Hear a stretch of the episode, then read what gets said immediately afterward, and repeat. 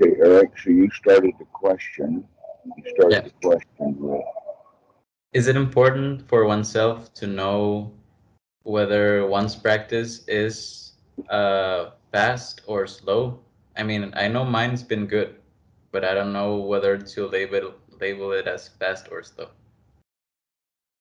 It's been easy. right now, so far, we have four topics. The issue of what does the word important mean? Second one is progress. And the next one is the actual question that you had about jhana yeah. and the relationship of progress with jhana. So let's take the word important first. What's important? Well, it depends. Things that are rock solid and obvious become not important. They're given. Okay, take things for granted. And by by that, what that means is, is that things are popping around and moving around. Why important? Because we're not paying attention to what's really going on. Okay, so if you are dead, does jhana mean anything? No. Being alive is important. I can't think of anything other than being alive and the things that keep us alive as important. Everything else, not important. So you can think of the four requisites just enough food, just enough clothing, just enough adequate housing, just enough adequate medical attention is the only thing that's important. Oh, there's one more thing that I've got to add, and that is the one that's really important. because if you don't have this one, you're going to be dead in about five minutes. Mhm. Okay, what is that? Your breath. Right, if you don't breathe, you don't live. And living is the only thing that's important. So when you start using the word important, let's be careful with it because there's really very few things that are important. But we rely upon them as if they were given or granted. So let's go a little bit deeper in that just to get the point. The air that you breathe surrounds the planet Earth. The planet Earth is important.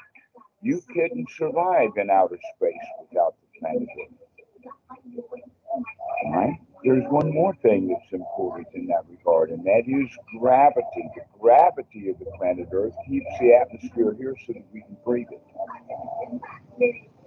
Now, there's very little we can do about gravity so long as we've got the planet Earth. The question is, is how long is the planet Earth going to put up with humans?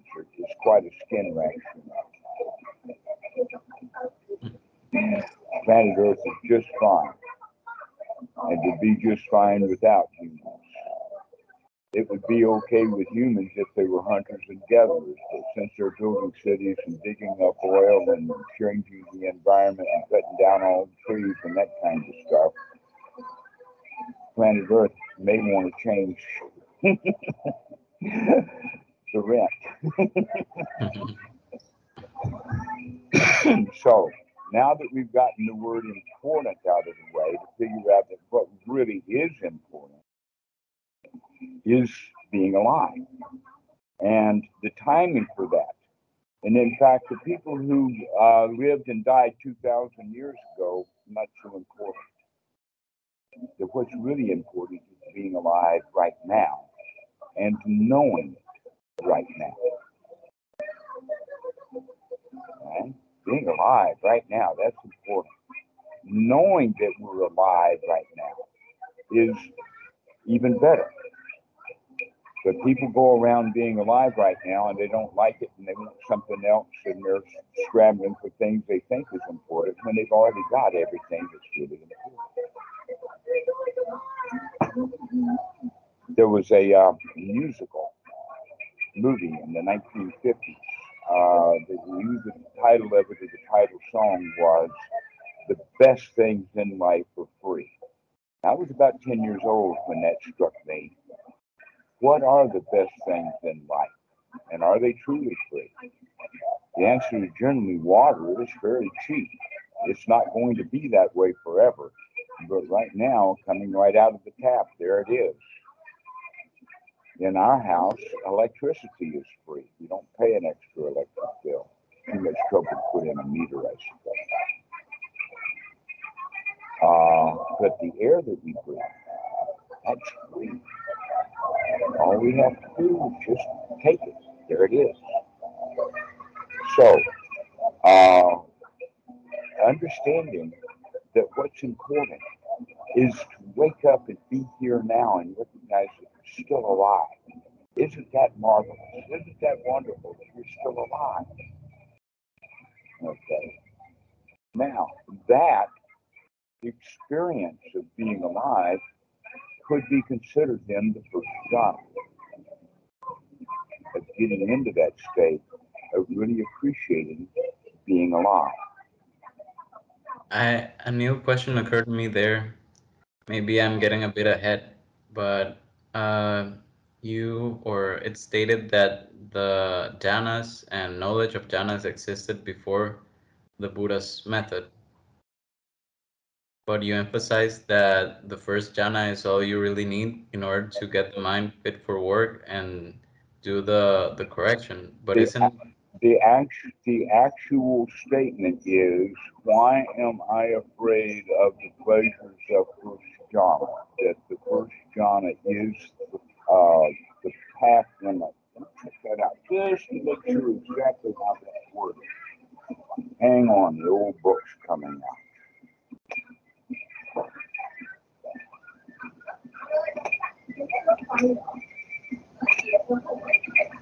maybe that's the doubt I have of being sure if I'm practicing correctly by just taking pleasure in the jhanas and not doing the all the work that's necessary. But I what I've gathered from what you say is that all that's necessary is to identify the ways in which you're taking gratification from uh, sensual pleasures and only take gratification in wholesome things and simplify your life that way. I'm sorry, I wasn't listening. I was looking in the book. I'll stop doing that and listen to you. What'd you say? Okay,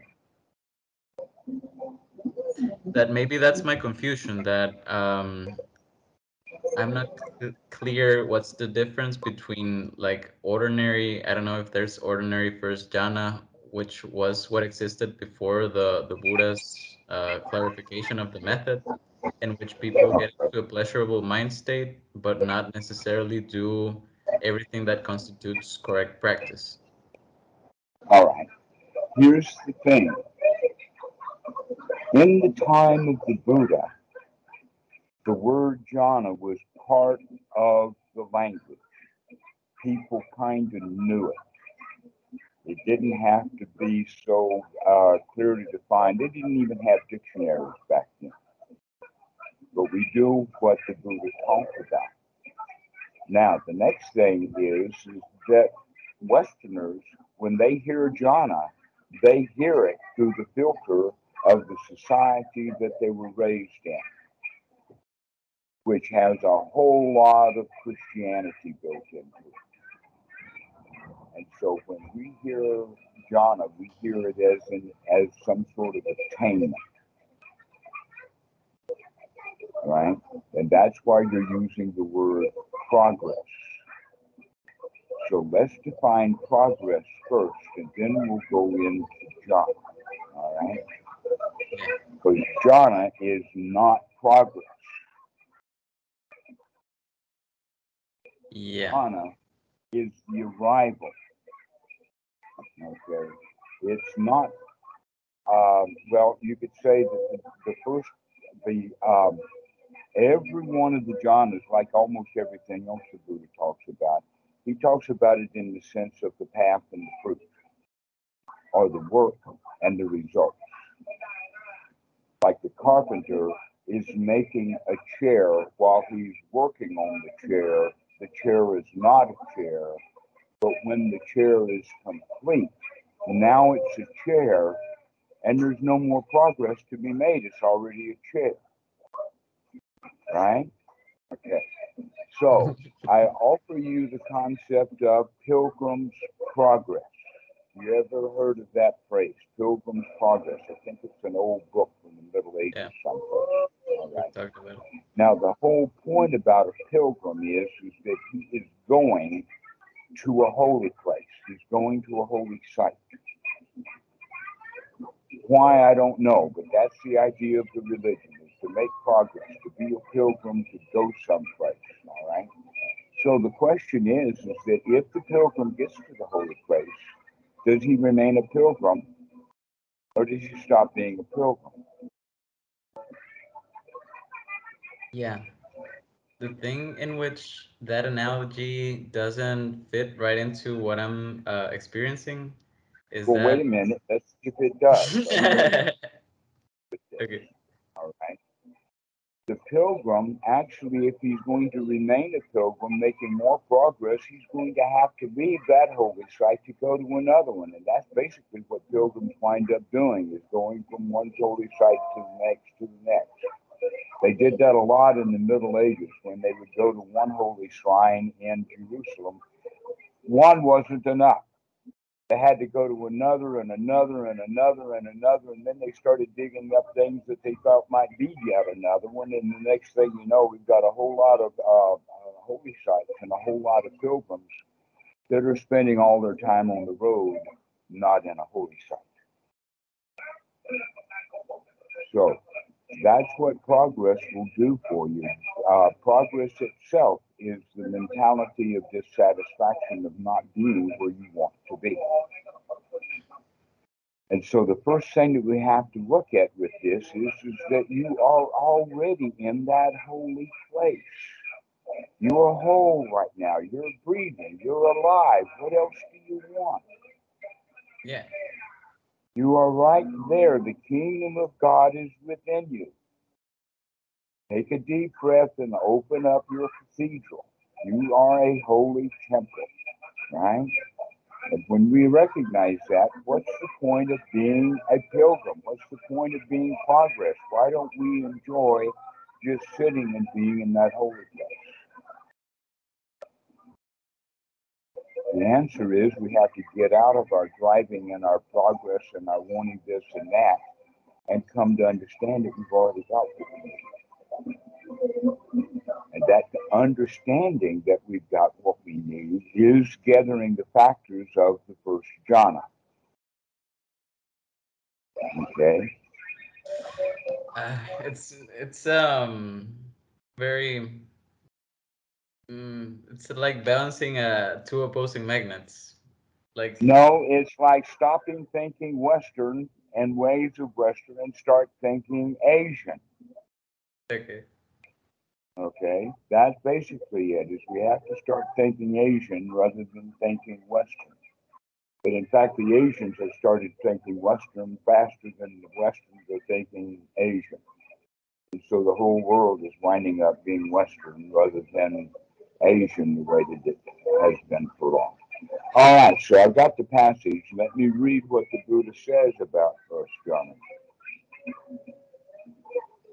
I thought whatever it's going to be several paragraphs. I thought whatever recluse or Brahmins in the past have experienced painful, racking, piercing feelings due to exertion, this is the utmost. There is none beyond this.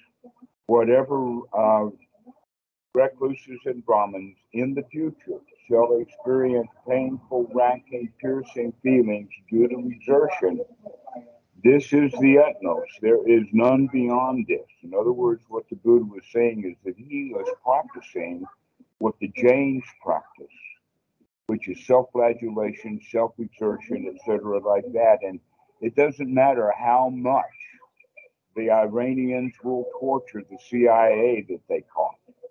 They can't do it quite as much as the Buddha did to himself. Right? He tortured himself with racking, painful uh, experience. And whatever recluse and Brahmins at the present experience piercing, racking feelings due to exertion, this is the utmost. There is none beyond this. But by this racking practice of austerities, I have not attained any superficial human states, any distinctions in knowledge and vision worthy of the noble ones. Could there be another path to enlightenment? Now, naturally, the word enlightenment or anything like it is not what the Buddha talked about. when the word enlightenment shows up in text, that's because of the translator's ignorance. okay. So, uh, here's the whole point: is is that uh, practice, whatever it is, mental or physical, attainments is not it. That we can push our practice to the ultimate limit. And the Buddha pushed himself to the ultimate limit and didn't get anywhere with it. Okay. I have not attained any superficial human states, any distinctions in knowledge and vision worthy of the noble ones. Could there be another way? I considered, I recall that when my father the Sakyan was occupied, when I was sitting in the cool shade of a rose apple tree, quite secluded from sensual pleasures, secluded from unwholesome states, I entered upon and abided in the first jhana, which is accompanied by applied and sustained thought, with rapture and pleasure born of seclusion. Could this be the path to enlightenment? Then, following on that memory, came to the realization that that is the path to enlightenment. First jhana. I thought, why am I afraid of the pleasures that has nothing to do with sensual pleasures and unwholesome states? I thought, I shall not, I am not afraid of those pleasures since it has nothing to do with the sensual pleasures and unwholesome states. Okay. Um, so when he's talking about sensual pleasures, that's talking about carousing, getting drunk, going out with the boys, smoking, uh, going to the brothels, all the kinds of things that the young guys wanted to do back then. Okay. The next point about this is, is that it shows that he was already practicing jhana when he was a kid, before he left. That the six years that he had spent in the, uh, the wilderness, so to speak, was doing the higher jhanas as well as doing the austerities. We don't know what the time frame was. He may have spent one one year doing jhanas and five years doing austerities, or the other way around. We don't know the timing of that, but we know that about six years that he was out there until he came to this point. So something that he was doing as a child, now that he's 35 years old, he recognizes what I was doing as a kid was all I need to do. And all of this struggle and all of this progress was nothing. Okay? Hmm. So that's the whole idea. Let's look then at what he describes as the first jhana because all of the factors of uh, the jhanas are right there.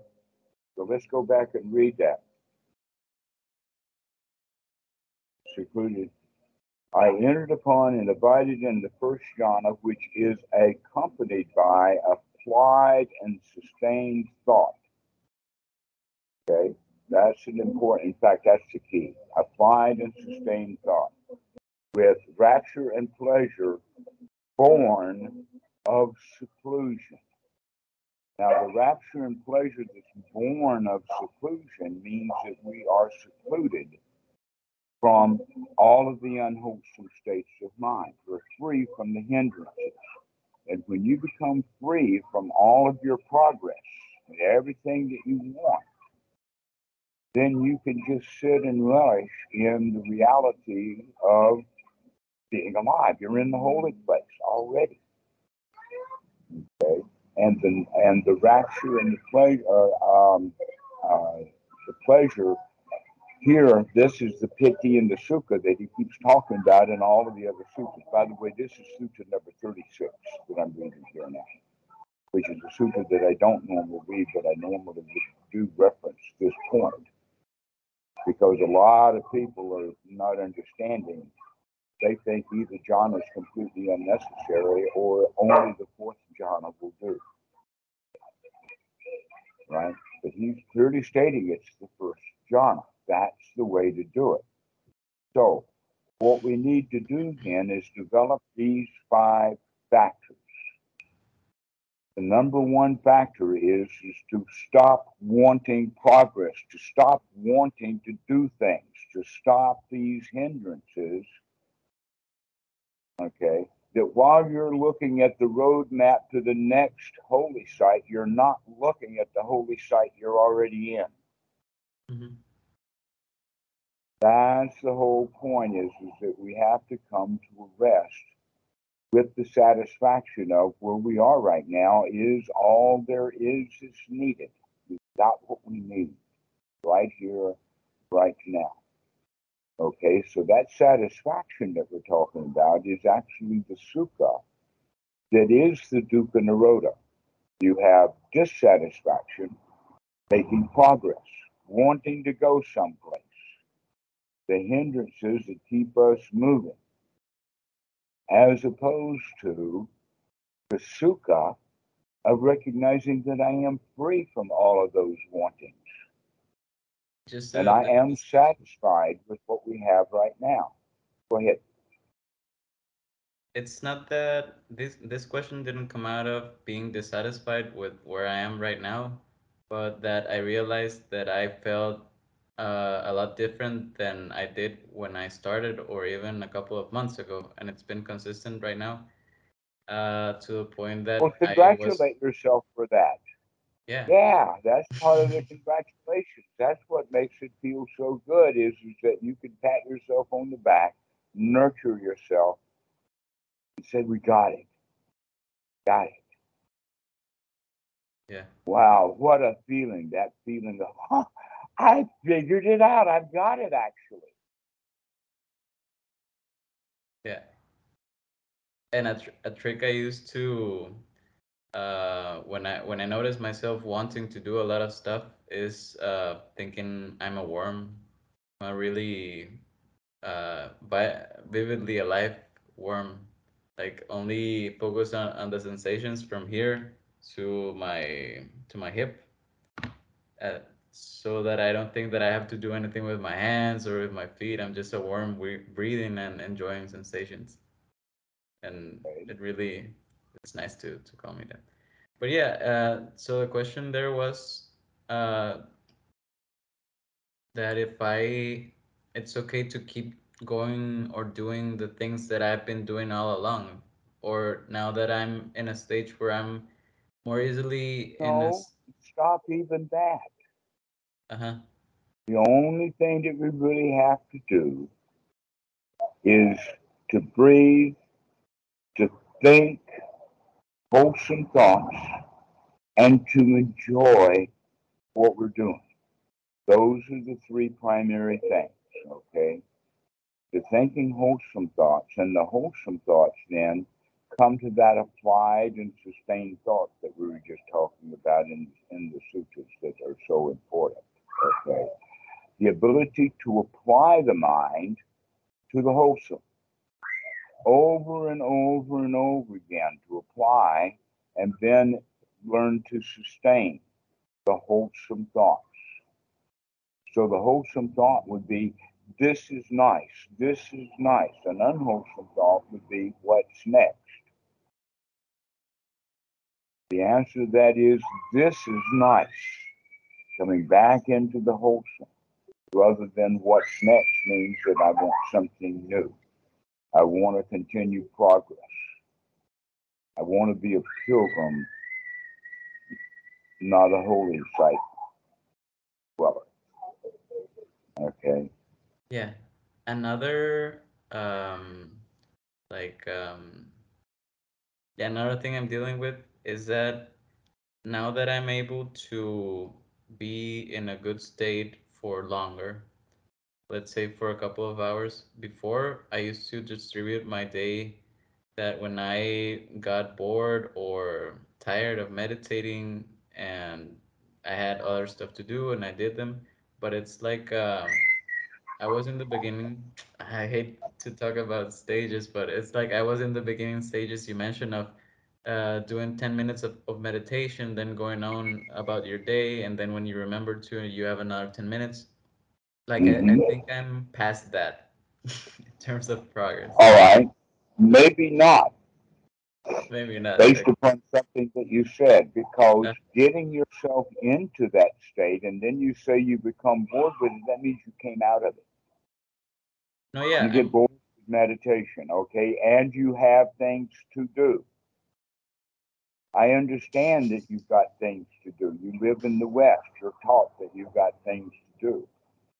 But there is a Bible scripture that helps really here right now, and that is, is that whatever thy hand findeth to do, do with all thy strength, all thy might, and all thy mind.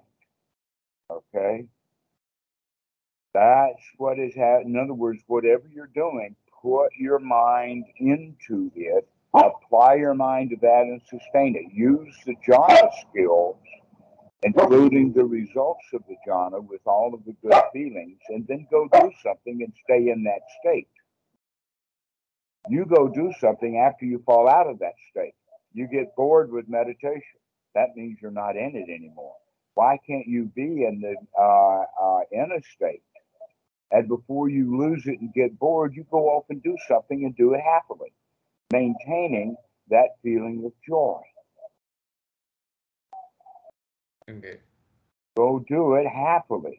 And when you get out of that state because what you're doing is not enjoyable, then go back and sit down and get yourself back into a state of really great enjoyment, sukha, pleasure, everything's okay. Now you can take that mind state back to the email that you were writing, back to the conversation, back to whatever else that you were doing, changing a tire, copying files, whatever it is that you want to do, go do that, but do it with all of your mind.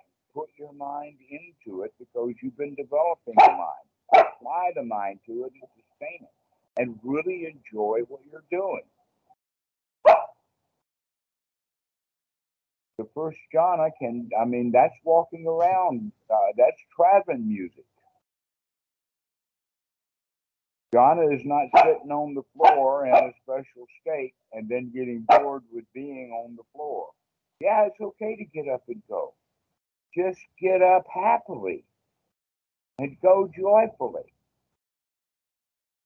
rather than sitting around and waiting until you get bored and then go do something else. Okay?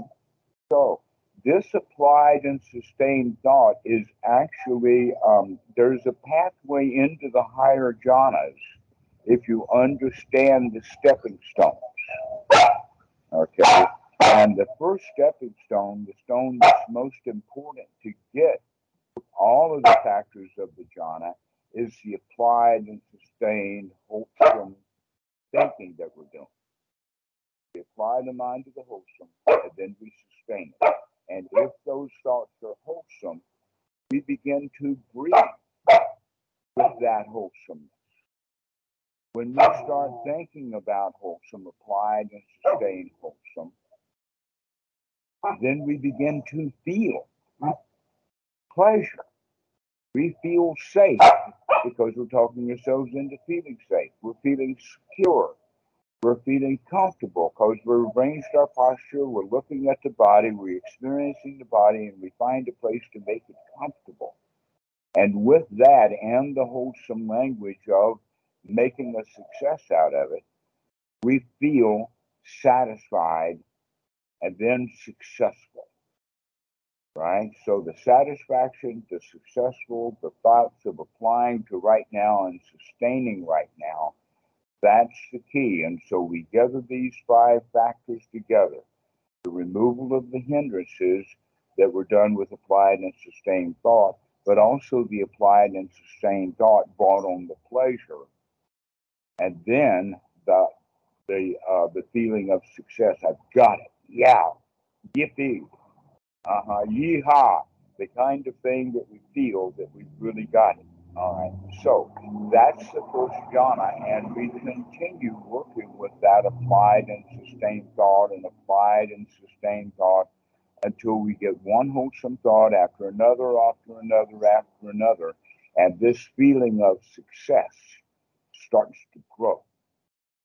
When we do that, then we're going to start paying attention to most specifically how good we already feel. So now we're no longer talking ourselves into feeling that really good.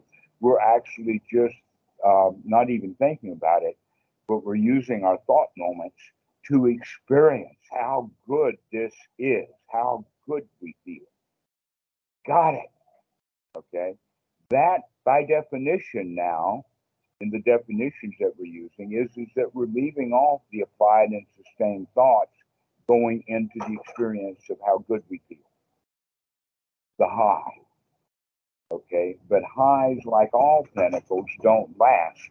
It That's melts the second one. into a state of satisfaction. Okay. So that That's yippee doesn't last for very long. It can last a, a few minutes, it can last uh, a few seconds, and then it melts.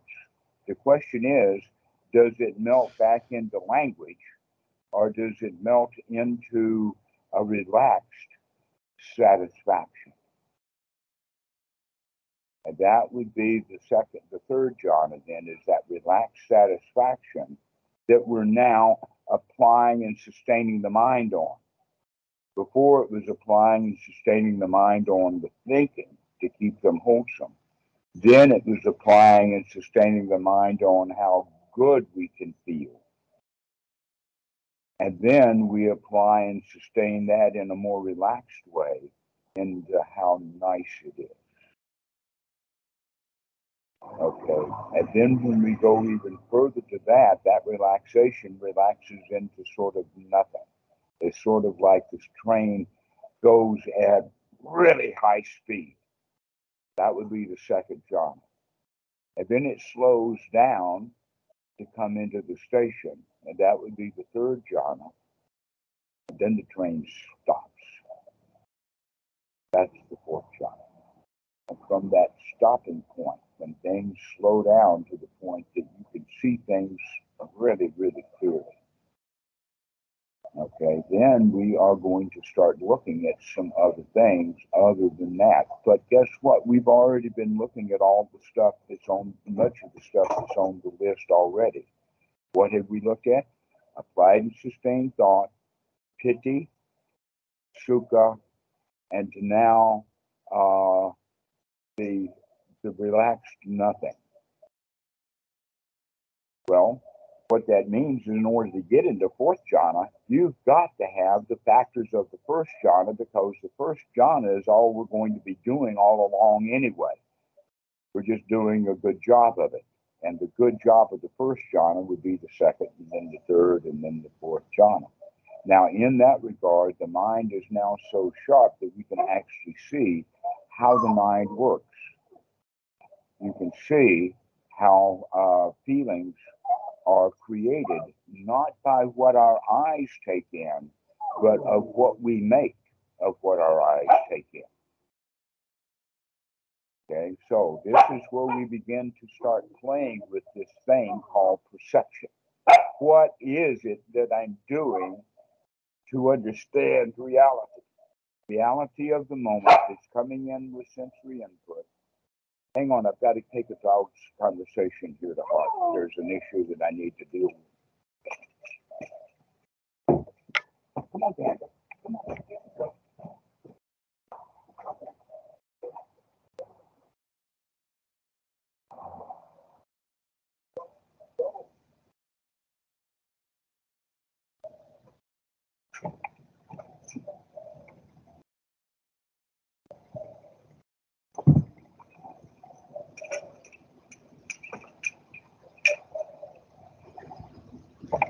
The puppy is afraid of the big dogs, so she doesn't want to go by them, so she's standing and barking at them.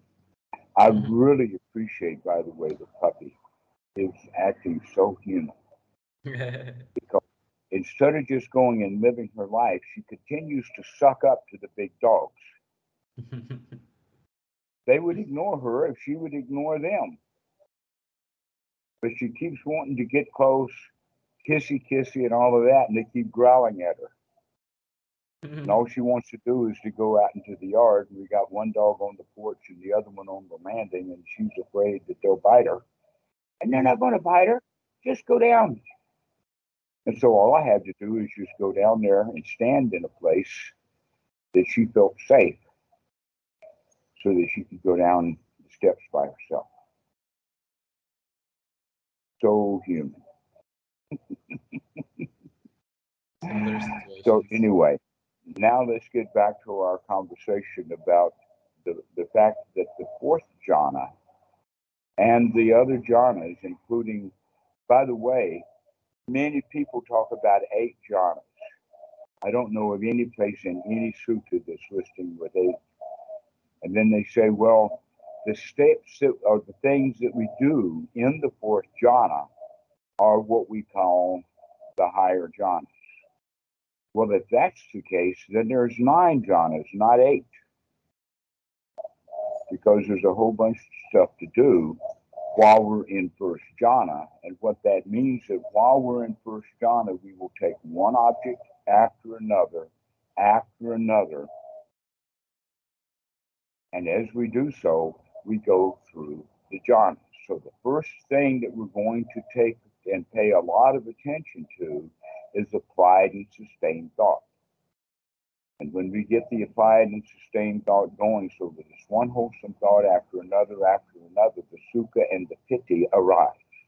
Once the piti arises and gets strong, we can stop applying the applied and sustained thoughts to it, leave that thinking alone, and start actually experiencing how good we can make ourselves feel. This is the highest of bliss. The highest of bliss at all is like a pinnacle, but it takes some work.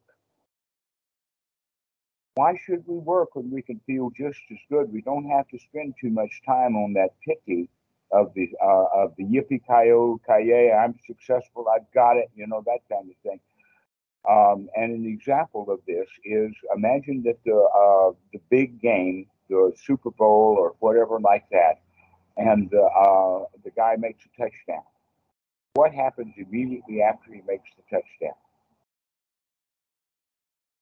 Right, that's the piti, and mm-hmm. everybody is looking for that. That's why these people will pay a hundred dollars a ticket so that they can go and feel the piti that they get by the success of the um, the touchdown. But what's the next thing that he does after that yippee ki yay? He carries on. Ah, deep breath and a sigh. So what do the people in the crowds do when they go, they stand and jump and cheer and throw their arms in the air?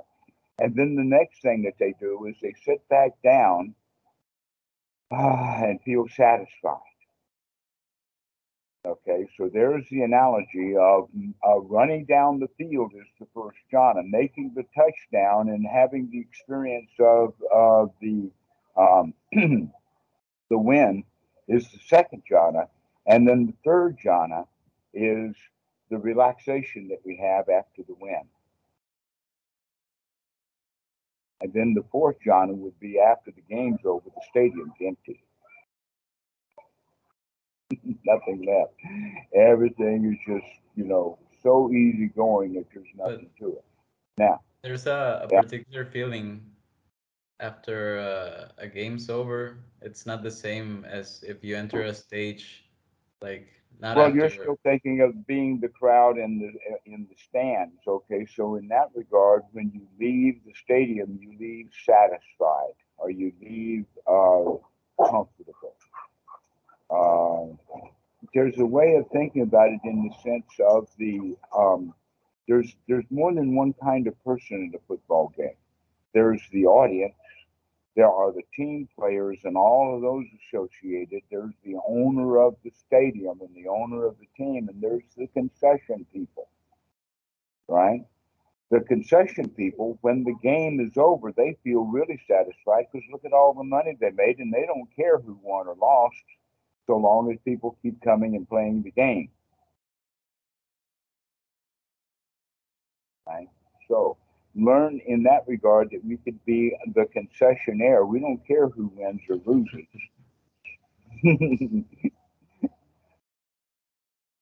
so uh, there's it's hard to get the analogy, but if you look at Sutta number 111, this is a good um, uh, frame of reference for these higher jhanas.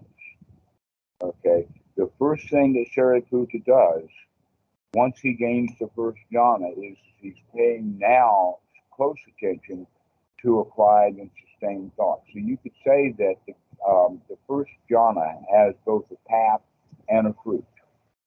And the path of the, of the first jhana is the removal of the hindrances and putting on the applied and sustained thought. And then the fruit of that will be the pleasure and uh, the wow. Okay, and so the fruit of the jhana now uh, becomes the point of the second jhana. The second jhana, then, the path of the second jhana is the high, the exhilaration, and the fruit of the second jhana is uh, the relaxation. Wow, we've got it. Okay, and then that um, is becomes the path of the fourth jhana is wow, we've got it. There's no place to go. It's all been finished. And that then melts into serenity, or there's nothing left. And to now, after nothing is left, is when we can really start paying attention to how the mind works. What is perception? How does it work? How do we perceive things? How do we know that that thing out there that I'm looking at is a tree? How do I know that? So these are the kind of questions that you begin to ask yourself, recognize how the mind actually works and recognize that very little of sensory input is what we deal with as humans. We deal with it after we have, let us say, carved our name in it, making it mine. Right? And how do we do that? Is by plastering it with our own past We make it fit into what we know. We don't think something in as new and leave it as new. We always try to make it old by plastering it with something from our past to make it understandable. You see, a tender infant doesn't know anything because he's got no past. So everything that he sees is brand new. He doesn't know what's dangerous and what's not dangerous. So we have to bring that past into it and I'm not saying to stop doing the past. I'm saying look at what you're doing. Make some choices here. Okay. And when you understand the fourth jhana like that, then that takes all of the magic out of it. And boy, Westerners, they love to add a whole bunch of magic to stuff like jhana, when in fact there's nothing much to it.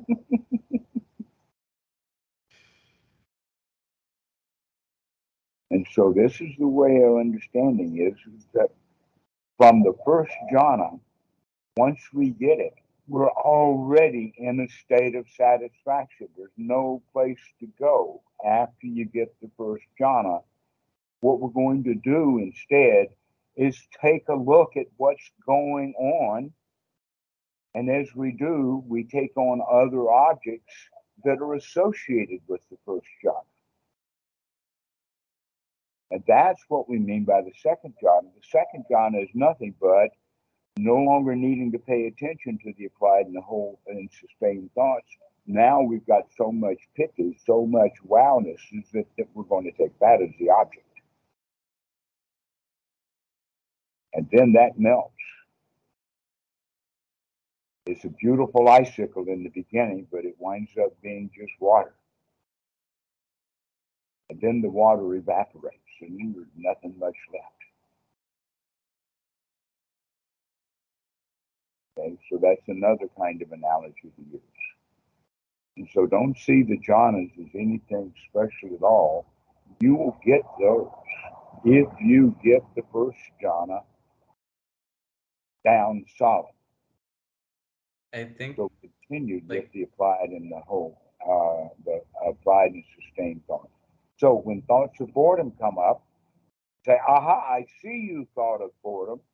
See myself as restless, see myself as wanting to go someplace. Can I go someplace and still feel really good, or do I have to get bored first and then leave my meditation and then go do it? So you want to take those highs with you. Take that first jhana with you. That way you can apply and sustain the mind on whatever you're doing and get great joy out of that.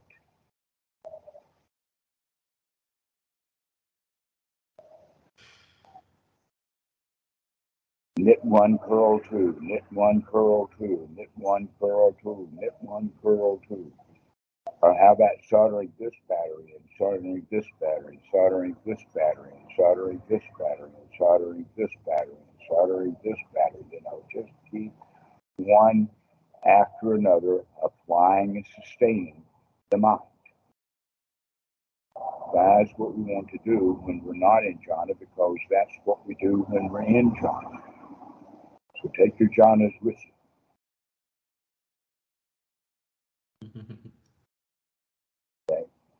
So much for making progress, huh? There's no Yeah. progress to be made. Just once you get into first jhana, all you have to do is just look around because you've already arrived. there is no more progress to be made after first jhana. And that's what the Buddha is pointing out here. I'm just doing it in a, in a little bit different detail. But the enlightenment is the first jhana if we are practicing it correctly and taking a look at it and keeping our mind focused on the jhana factors. Keep looking at the jhana factors. What is your sukha? Now that you can control your feelings, start to play with it.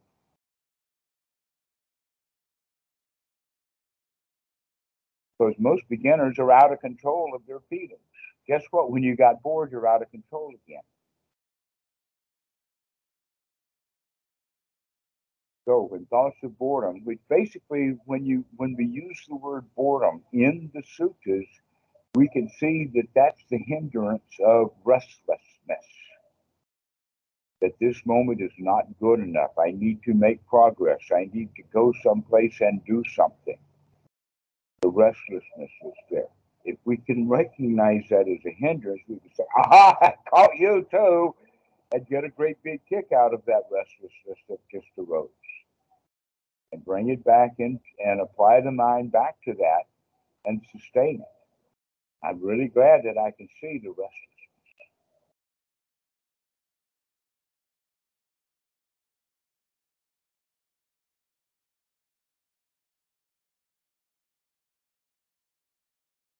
So when you're starting to get the like the rhythm of it, establishing the first jhana, uh, is it mostly like little sensations of piti that start to arise, or I've always understood it as inhalation is more piti and exhalation is more sukha. It does come in waves. You could say yes, that it does have a wave form. And sometimes it's going to be a big crashing wave. Sometimes it's a tsunami. But you can think of it as the high, the high points of the crest of the wave. And do you do that cycling somewhat consciously, or is it something that happens automatically through the method?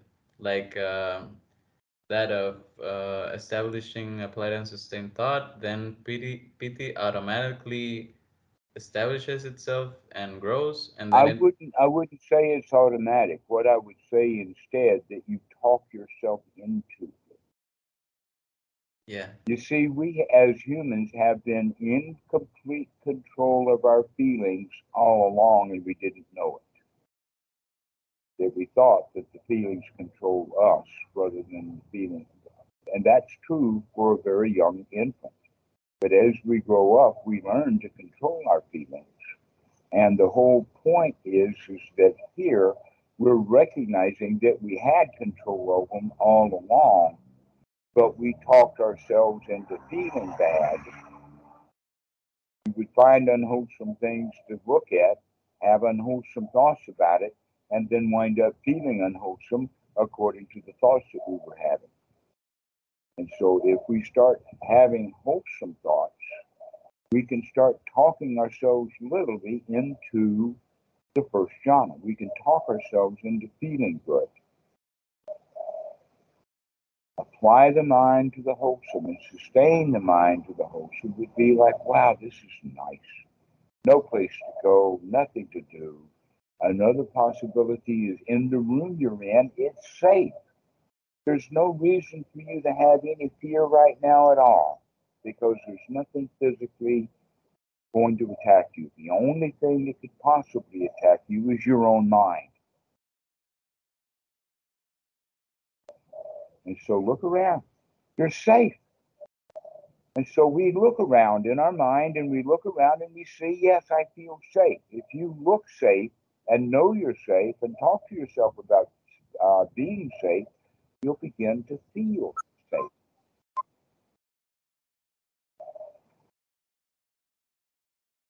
So if we feel safe, then we can talk to ourselves about comfort. We can adjust our posture and get our body into a state of comfort. And when we do, then we can just enjoy that comfort. Wow, I feel comfortable, I feel safe. And with safe and comfortable, we now can learn to feel satisfied. This is good enough. I like this. And so we let that satisfaction grow. Becoming satisfied is exactly opposite of being dissatisfied. Now we're actually satisfied. You have arrived at that holy place, so you're satisfied. This is good enough. This is holy enough. And we keep doing that over and over and over again.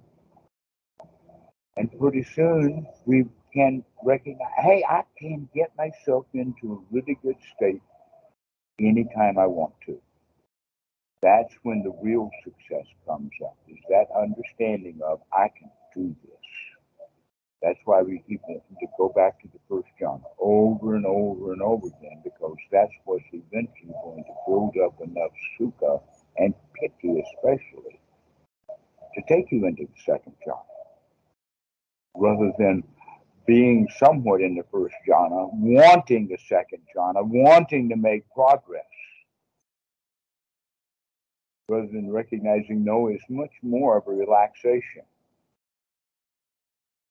Much more relaxing and more relaxing and more relaxing. So after we relax the mind and the body so that we're safe, secure, comfortable, satisfied, and secure, and feel successful at it, ah, now we can really rest. And as we do that over and over again, that, wow, I could do this anytime I want to, the experience begins to catch hold. And that's where the highs get higher, that you can run down that field and make that touchdown over and over and over again. This is why the first jhana is so important. Westerners are racing towards they think that the fourth jhana is better than the first jhana. Because of that, they don't want to spend any time in the fourth. I mean, the Buddha actually, without mentioning it specifically, that's what he was talking about was his own journey, that he wasn't satisfied with first jhana. It took him six long, hard years of effort to recognize that it was the first jhana. And that the pleasure of the first jhana, that satisfaction, that safety, that security, that comfort, that feeling of success, it's not worldly at all. That's something that's completely mental within you, and you have complete control over that. And we don't have to go to the football game. We don't have to go to the brothel. We don't have to go to the job to get that kind of feeling. You can manufacture it right there within your own mind by applying and sustaining it applying, sustaining, applying, sustaining.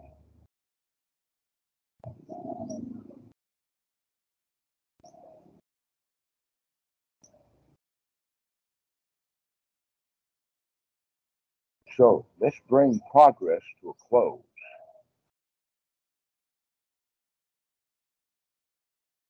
Stop wanting something that we don't have.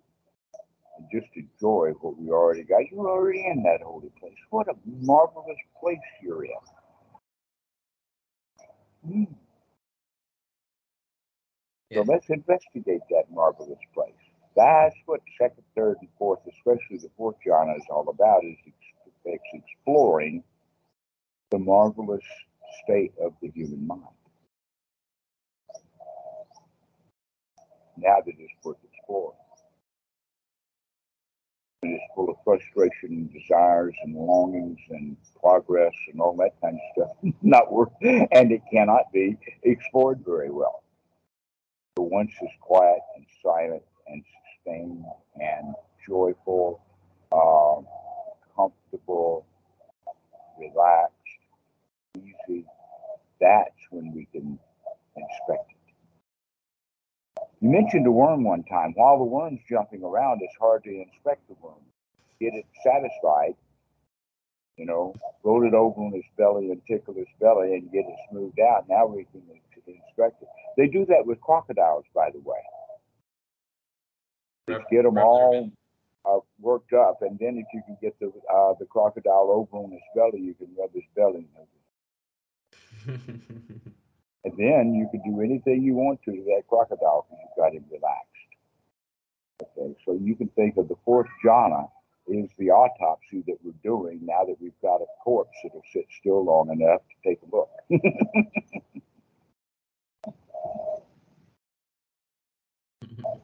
yeah, I the way you put it right now, I related to how you feel like the arc of a yoga class. They start with the warm up, and then it's the more uh, demanding postures, and then it's stretches, and then you lie in in the corpse pose, and you enjoy a, a deep relaxation. I'm sorry I didn't catch that last part.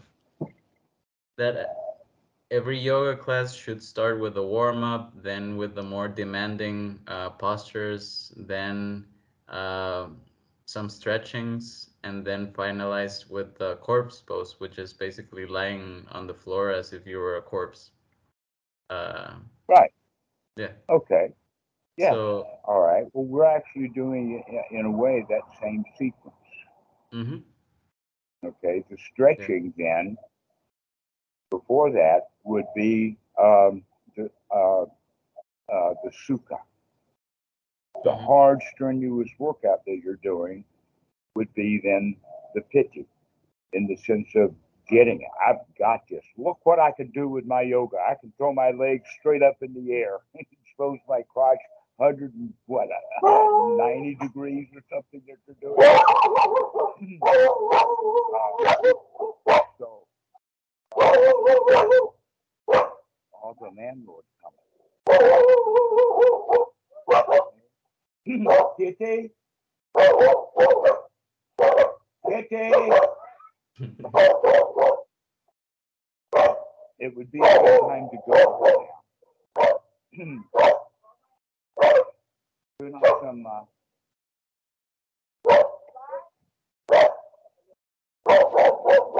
yeah, the dogs are going to be at it for a while. Why don't you this is a good starting point. And go practice, get a good job.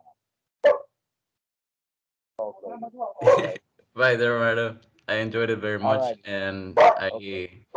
my perspective is uh, much more clear. All right. We'll see you then. Bye. See ya.